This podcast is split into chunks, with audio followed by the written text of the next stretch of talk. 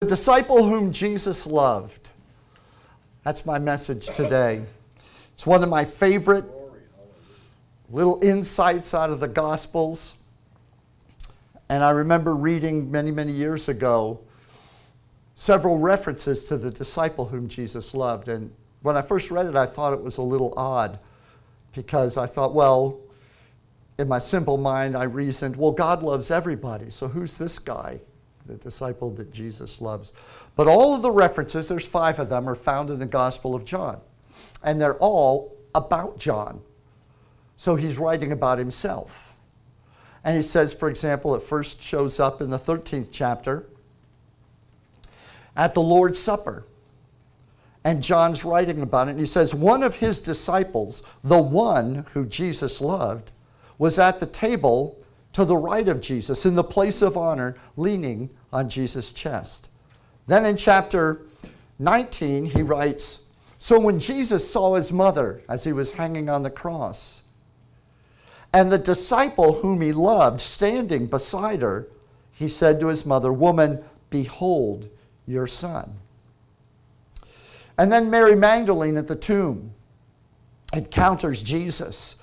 And it says in John 20, so she went running to Simon Peter and the other disciple whom Jesus loved and told them, They have taken the Lord from the tomb and we don't know where they've put him. And then in chapter 21, there's two references.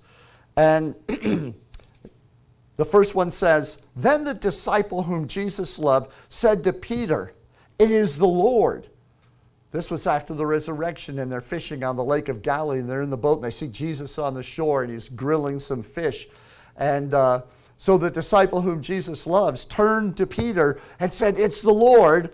And the Bible says Peter jumped out of the boat and swam to shore uh, to, to be the first one to get there at Jesus. And then finally, later in the chapter, it says, And Peter turned around and saw the disciple whom Jesus loved following them. This was the disciple. This was the disciple. Again, John's writing this about himself. Just found a little peculiar. He saw the disciple that Jesus loved following them. This was the disciple who had leaned back against Jesus' chest at the meal and asked, Lord, are you the one, or, or Lord, who is the one who is going to betray you? Now we know Jesus was accustomed to changing disciples' names. So that might be the first thing that we think, well, Jesus just uh, named John the disciple whom I love. But who do you think gave him that name, the disciple whom Jesus loved? It's kind of a rhetorical question because I kind of already answered it, didn't I? But since the only places where the reference, the phrase, the disciple whom Jesus loved, appears in the Gospel of John, and we know that he wasn't Jesus' pet, he wasn't Jesus' favorite disciple. So it's left for us to realize that John took it on himself to name himself as he's writing the Gospel of John. He never refers to himself as John, always calls himself the disciple whom Jesus loved.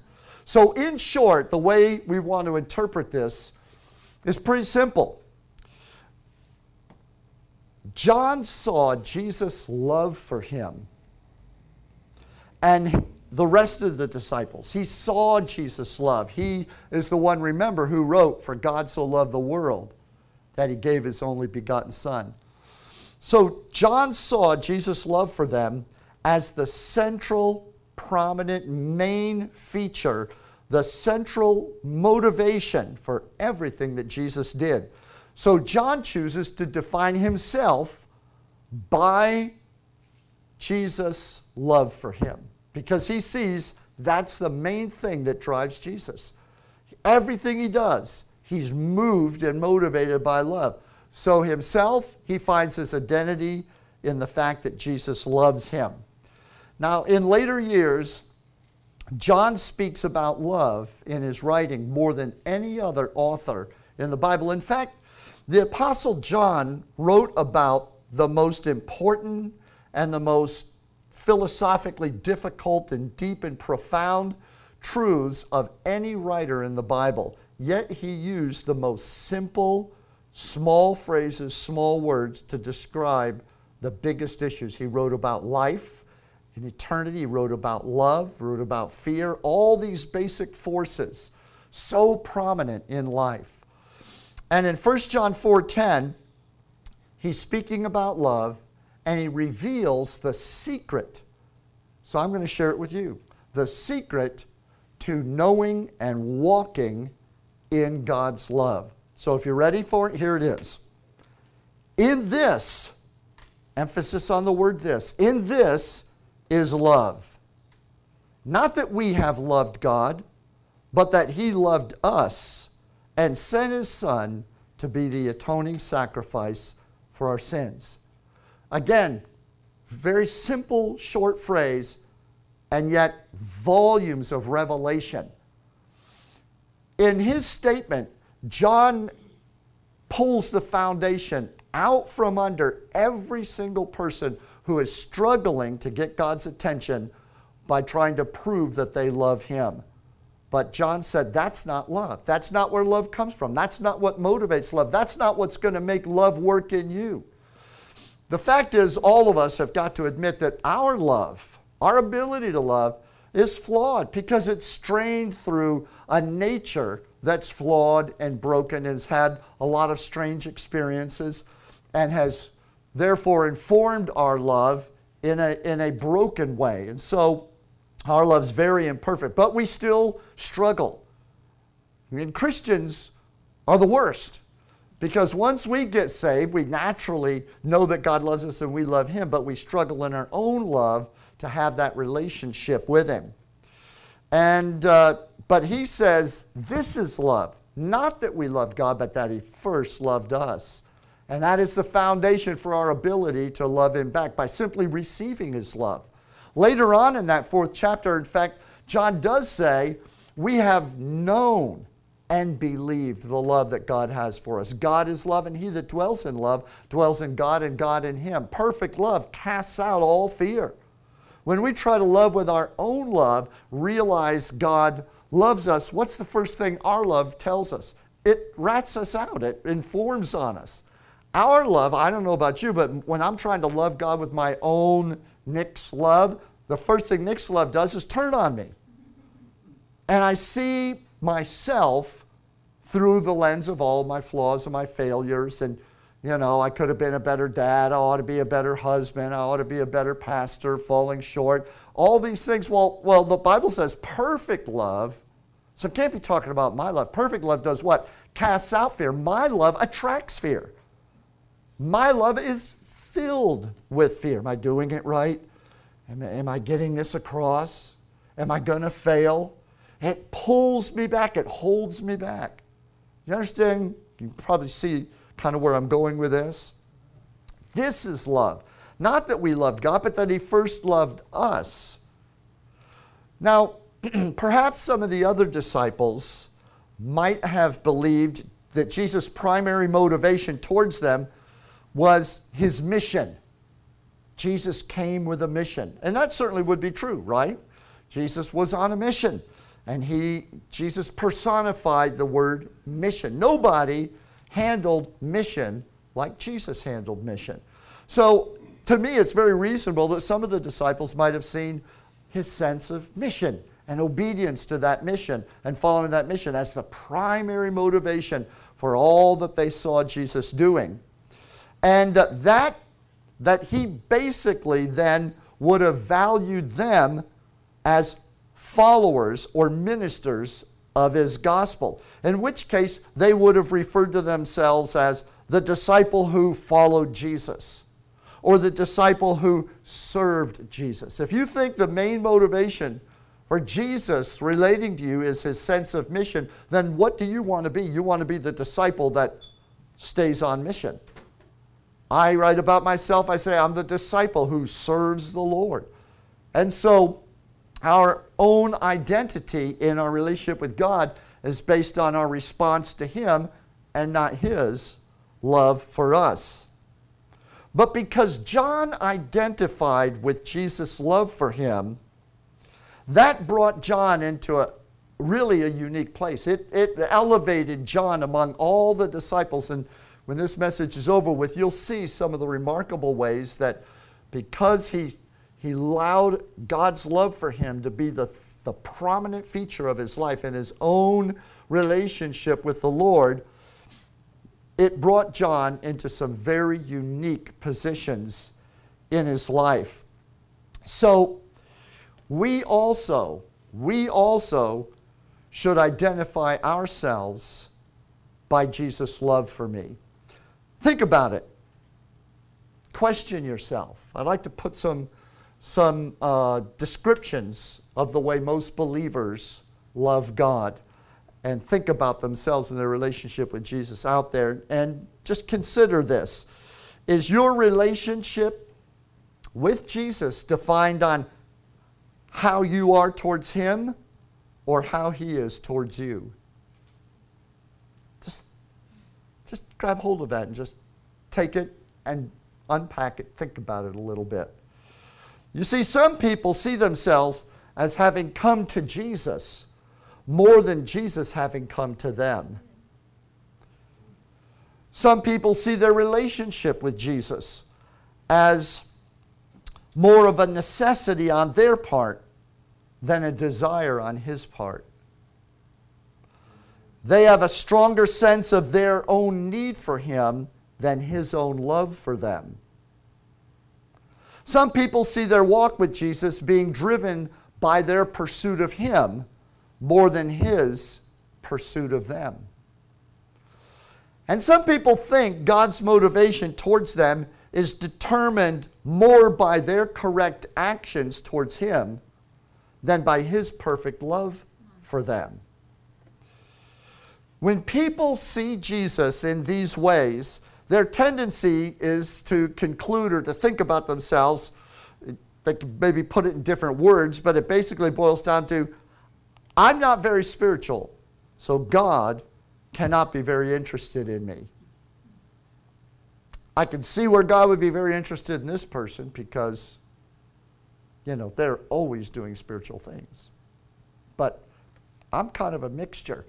So God can't love me as much as he loves that person. And if John had referred to himself as the disciple whom Jesus forgave, for instance, or the disciple upon whom Jesus took pity, or the disciple who Jesus tolerated, there's always one. You get a dozen of them, there's one of them, Jesus tolerates them. And most of us would see ourselves as the one Jesus tolerates. So if John had referred to himself in any of those terms, he would have been focusing more on himself than on Jesus, wouldn't he? His whole relationship with Jesus would have been filtered more through his own view of himself than really seeing and understanding Jesus. How can you really know the love of God? How can you embrace Jesus and let Him embrace you if your whole relationship with Him is filtered through first and primarily your own reactions and responses to Him rather than this is love that He first loved me? And that defines everything and so that's how I choose to relate with him. When John saw, I put to you this morning that when John saw that Jesus loved him, he overlooked his own shortcomings, put them aside, and accepted God's promotion of him to the status of disciple whom Jesus loved. He took the promotion because love gave him the promotion. Somebody say, Praise the Lord. That understanding transformed John's life. Listen to what he read, uh, wrote a little further down in 1 John 4. I'd already uh, quoted some of it, but listen to it in his own words. We have come to know and to believe the love that God has in us. God is love, and the one who abides or resides in agape, in his love, ends up abiding in God, and God ends up abiding in him.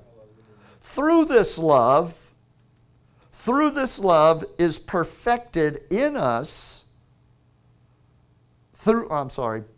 The emphasis is same words emphasis should be different. Through this love is perfected in us so that we may have confidence in the day of judgment.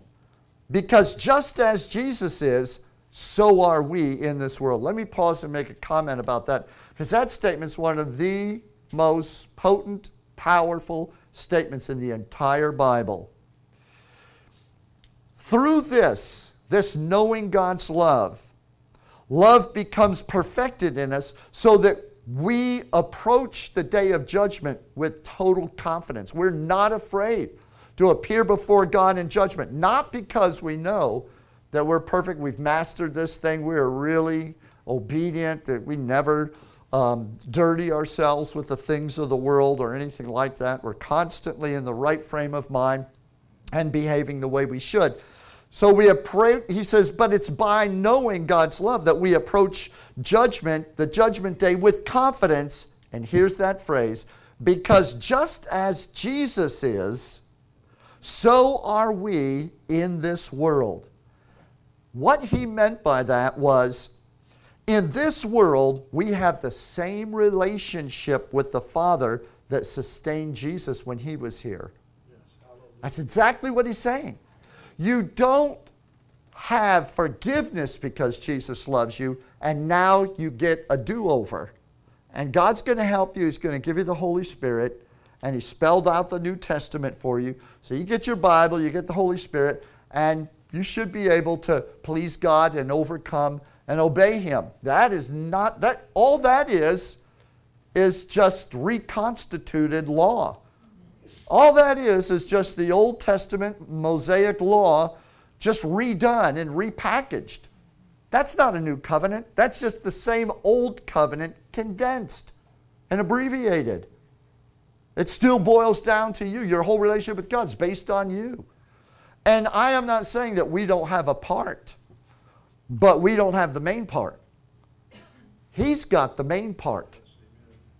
Praise the Lord. He's got the main part. So, the relationship that you have with God, guess what? That relationship has already been had and it's already in existence. It's eternal and it's ongoing. It's the Son's relationship with the Father. You have been welcomed into it. When the Bible talks about, I stand at the door and knock, what door do you think he's talking about? Your living room door? Your bedroom door?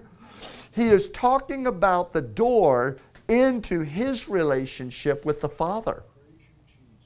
It is an eternal door, it is a holy door. And He is wanting to come in and bring you in. That's what Jesus meant when He said, You shall go in and out and find pasture.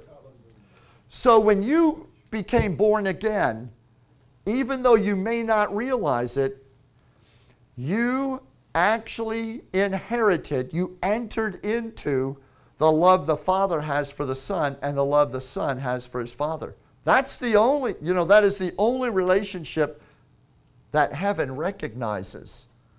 Heaven does not recognize any other sonship, but the father and son relationship exists between him and Jesus. You inherit that relationship.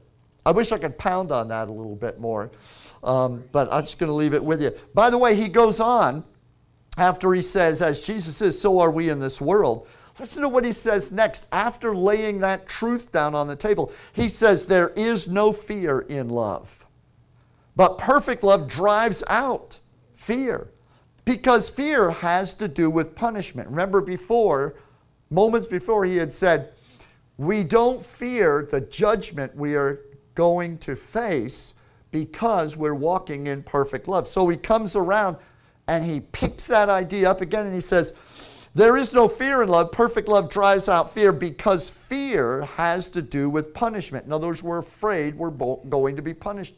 We're afraid we're going to be rejected. We're, we're afraid God's going to say, Well, okay, I'm going to let you into heaven, but you're going to have to keep your distance. You're going to be a third tier member of heaven, not the, not the primary first tier member of heaven. And he says, The one who fears punishment has not been perfected in love. Wow. That is a litmus test. Are you afraid? Are, is there a sense of personal condemnation, of marking yourself down, discounting yourself, throwing yourself on the um, clearance rack because you don't believe you're worthy of the price of the blood of Jesus? And so God's got you on the clearance rack. You fear punishment, and it causes you to discount yourself. When we sin, not if we sin, because remember it was John that dealt with the issue of sin. And First John, he said, when we sin, we have an advocate with the Father. If we confess our sins, he is faithful and just to forgive us. So the one who walks in love He's not running out and sinning and then staying out in the world. He's just running back to God with all the goo and the, and the dust and the dirt all clogged up in his mind or, or in her heart and coming and saying, Father, help. Father, help. And guess what? The Father helps. Amen. Because why? He loves you. Hallelujah. Because He loves you. Did you raise your children ready to kick them to the curb when they acted up? Throw them out, put them out of their inheritance? No. And it didn't matter how many times they did it. They may have exacerbated and frustrated you, but it really didn't matter. That's your earthly mom and dad. How about, how about Jesus, our perfect heavenly Father? We love, he f- ends up by saying, because he first loved us. That understanding of God's love for him transformed the son of thunder into an exceptional man of calm confidence. You say, son of thunder. John did have a name that Jesus gave him. Him and his brother were called, they were a couple bikers. And, and Jesus said, Oh, sons of thunder over there. And then chose them to follow him and be one of his disciples knowing that one of those sons of thunder was going to become the disciple whom Jesus loved. Look at the transformation that took, pl- that took place. John, son of thunder, was called that because Jesus saw that he was not just impetuous, he was aggressive. He and his brother were aggressive. These were the two guys that were always getting into fights. And these were the two that could be very insensitive. When you read about John, you read about how that uh, in Samaria, when they didn't receive Jesus, um, he wanted to call fire down. Lord, do you want us to call fire down and roast these guys? And Jesus looked at the son of thunder and said, You don't know what spirit you're operating under. Yet this was the man that would later write of himself um, I'm the disciple whom Jesus loves. I've traded all of that to become who he came to me in. That is the love of God, and I'm the disciple he loved. There's another incident, it, it's even more compelling and showing why Jesus called them sons of thunder, is Jesus is there towards the end of his ministry and he's talking to the disciples and he's saying, They're going to crucify me. They're going to put me to death and offer up the Lamb of God. And he's, and he's describing to them how he's going to be beaten and mistreated by the Romans and by the Jewish Sanhedrin. So rather than coming up to comfort Jesus, say, Jesus, what can we, does this have to be this way? John runs up to him and he says, Lord, when you come into your kingdom, can we sit at the, at the head of the table? Can we have your authority? Can we? The first thing is, how insensitive his sense of timing was driven by the fact that Jesus named him right three years before, Sons of Thunder. But Jesus still loved him, didn't he? He still loved him. It wasn't Jesus putting him down because Jesus knew what? What did Jesus know? Jesus knew how much he loved him, and he knew, he knew that all John and James had to do was believe. And they would receive that love, and that love would change them. And it did. Instead of being anxious and wanting to call down fire, instead of worrying about his position, oh, Jesus isn't going to be here. I, I want to make sure I get a good position. He all of a sudden is transformed into this incredibly calm man who has wonderful confidence and he has shed any feelings of self guilt for being the kind of guy that he was. So let me just share with you an admonition.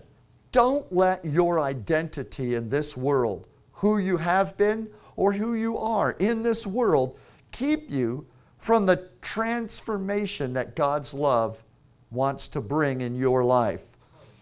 And there is a, there is a tragic example of this in the Gospels in Mark chapter 10, where Jesus meets the man who is referred to as the rich young ruler. And the rich young ruler comes to Jesus and he says, I, I want to inherit eternal life. And, um, and Jesus said, Well, you know, you know what the word says. Have you been doing that, keeping the commandments? And all of a sudden, he just rips off a list of them. He says, Yes, I've done this, this, this, this, and this. And Jesus said, Oh, that's wonderful. Um, one thing you lack.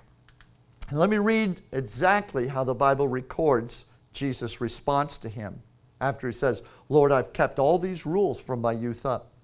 And Jesus, looking at him, loved him. That's how it started. And Jesus, looking at him, loved him, just like he loved John, and said to him, you lack one thing. Go and sell all that you have, give to the poor, and you will have treasure. And how many was trying to make the guy rich? And come follow me. But disheartened by the saying that Jesus said, Go sell all that you have and come and follow me, and you'll have treasure in heaven. Disheartened by that saying, he went away sorrowful, for he had many great possessions.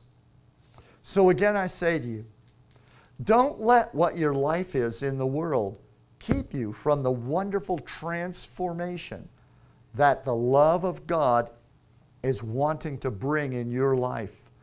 No matter what you have or don't have, any of those things, your abundance or your lack, can separate you from the love of God. It can keep you from, from experiencing and having that love. And you could end up being the one who writes writes your own epitaph and says, I'm the disciple Jesus tolerated.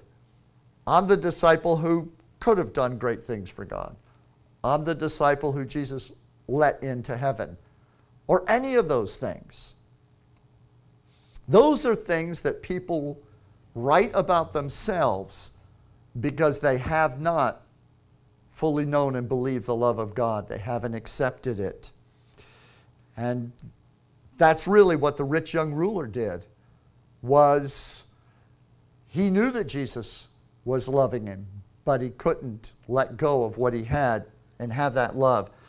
I told you earlier that, that John was transformed by the love of God, and it brought him into a very unique and, and um, uh, a very high position in the kingdom. His focus on Jesus' love for him brought him into positions of great favor, and I'd like to just mention a few of them. First of all, he was the one who had inside information at the Last Supper. He was the one leaning on Jesus. And he's the one who, leaning on Jesus, when Jesus said, Someone's going to betray me, he just said quietly, Lord, which one is it? And Jesus told him. Jesus said, Watch this. I'm going to dip the sop in this gravy and I'm going to give it to the one who's going to betray me. John knew exactly who it was that was going to betray Jesus as Judas Iscariot gets up and walks out because he saw him take this up. Jesus revealed it to him. Didn't reveal it to anyone else. And guess what? They were all at the table loudly saying, Lord, is it me? Lord, is it me? And he didn't answer any of them. But John asks him, he gives him a little inside information.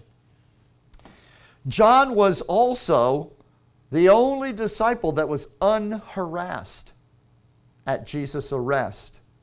The Bible says that Peter and John followed, read it. If, if you haven't read it, read, go and read it. Read it in the Gospels. That they followed Jesus to the trial. They follow the soldiers. While Peter stays outside, the Bible says John went inside. John went into the high priest's house. John was in there watching and listening to the whole thing. Nobody laid hand, a hand on him. Nobody accused. Peter's out there, and some girl and a couple of other guys are saying, Hey, we know you're with him. You're one of those Galileans. And Peter, and Peter gets angry and says, I don't know him. And he starts cussing. And another, another thing that, that was unique about John, he was entrusted with the care of Jesus' mother. You know, um, Jesus loved his mother. It's pretty obvious in his dying moments. He sees John standing beside her and he says to his, says to his mom, Behold your son. And he gives her care into John's hands. It's quite, quite a demonstration of trust. Who did God give the great revelation of the end times to? And it's called the revelation of Jesus Christ, written by John, John the Revelator. And I would add this one final thing he was the only disciple that couldn't martyr. He died of the ripe old age, 99, 100 years old. Legend uh, says that they tried to boil him in oil and he wouldn't cook. so they exiled him to the island of Patmos. We know that he was exiled to the island of Patmos. The Bible talks about it. The boiling in oil, I don't know. Um, but it could have been true. All we do know is that of all those remaining apostles, they were all martyred, but they couldn't martyr John. He died of, of long life and went to be with the Lord. So many people identify primarily with God's mercy, or they identify primarily with His forgiveness, or they primarily identify with His calling. You know, a lot of preachers, a lot of pastors, evangelists, people who are called to the ministry, their calling becomes the thing through which they know God, becomes their relationship with God. I, I need to be careful not, not to separate this out because they're they are intertwined. And I know this through personal experience. But the one thing I would say to you is that though all these things, God's mercy, His forgiveness, His calling, are all true, there's nothing wrong with knowing that, wow, you know, my relationship with God is, He called me, and I know that. Or He had mercy on me. I know that. He's forgiven me. I know that. While they're all great, those are true, they are not the strongest connection to God. The greatest and the strongest connection to God is love. 1 Corinthians 13 says so. And now these three abide faith, hope, and love. But the greatest of these is love. Faith that believes that Jesus is God is strong. That's great. It'll get you into heaven having hope, having hope in heaven is great. It'll get you there. But knowing and believing, I am the disciple who Jesus loves.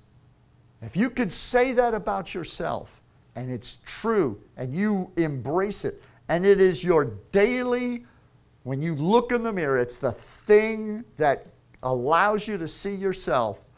I am the disciple who God's love.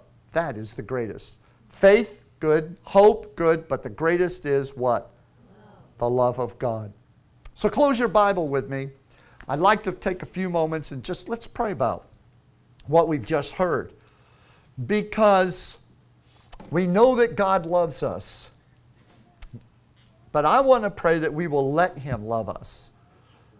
That we will truly open every door in our mind and heart and welcome the love of God so that we can say, I am the man who Jesus loves.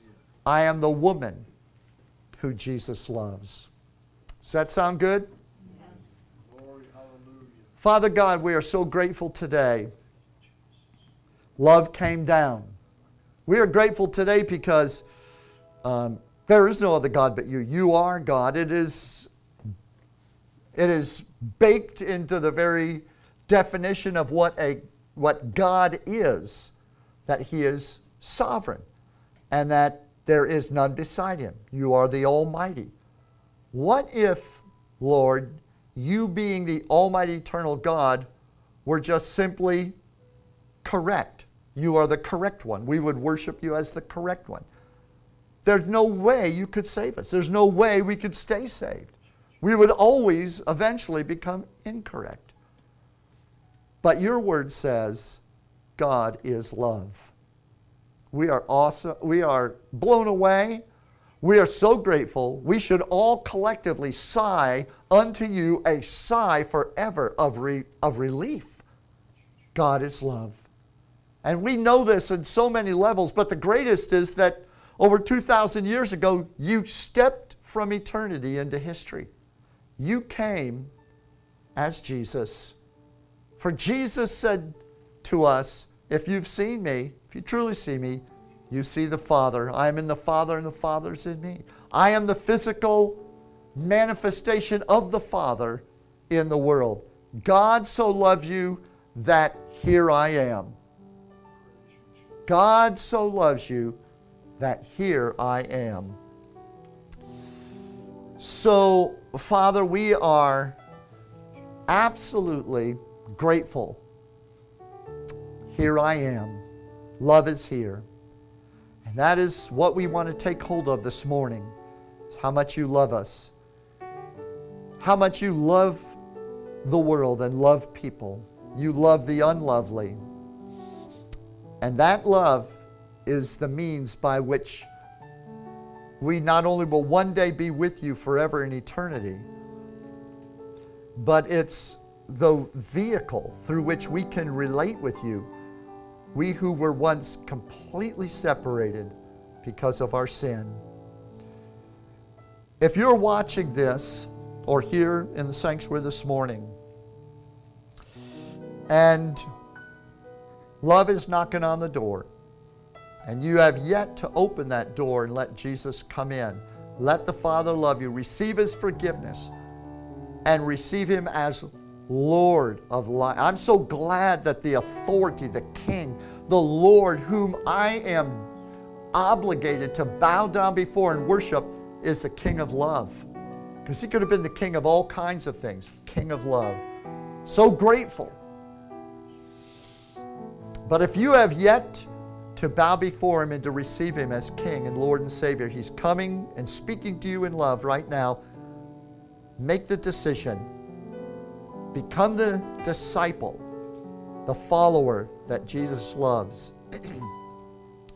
and pray this simple prayer from your heart. Look over our heads, look beyond me, look beyond us, and look and see Jesus and ask Him to come into your heart pray this prayer Father, I believe that you came in Jesus Christ.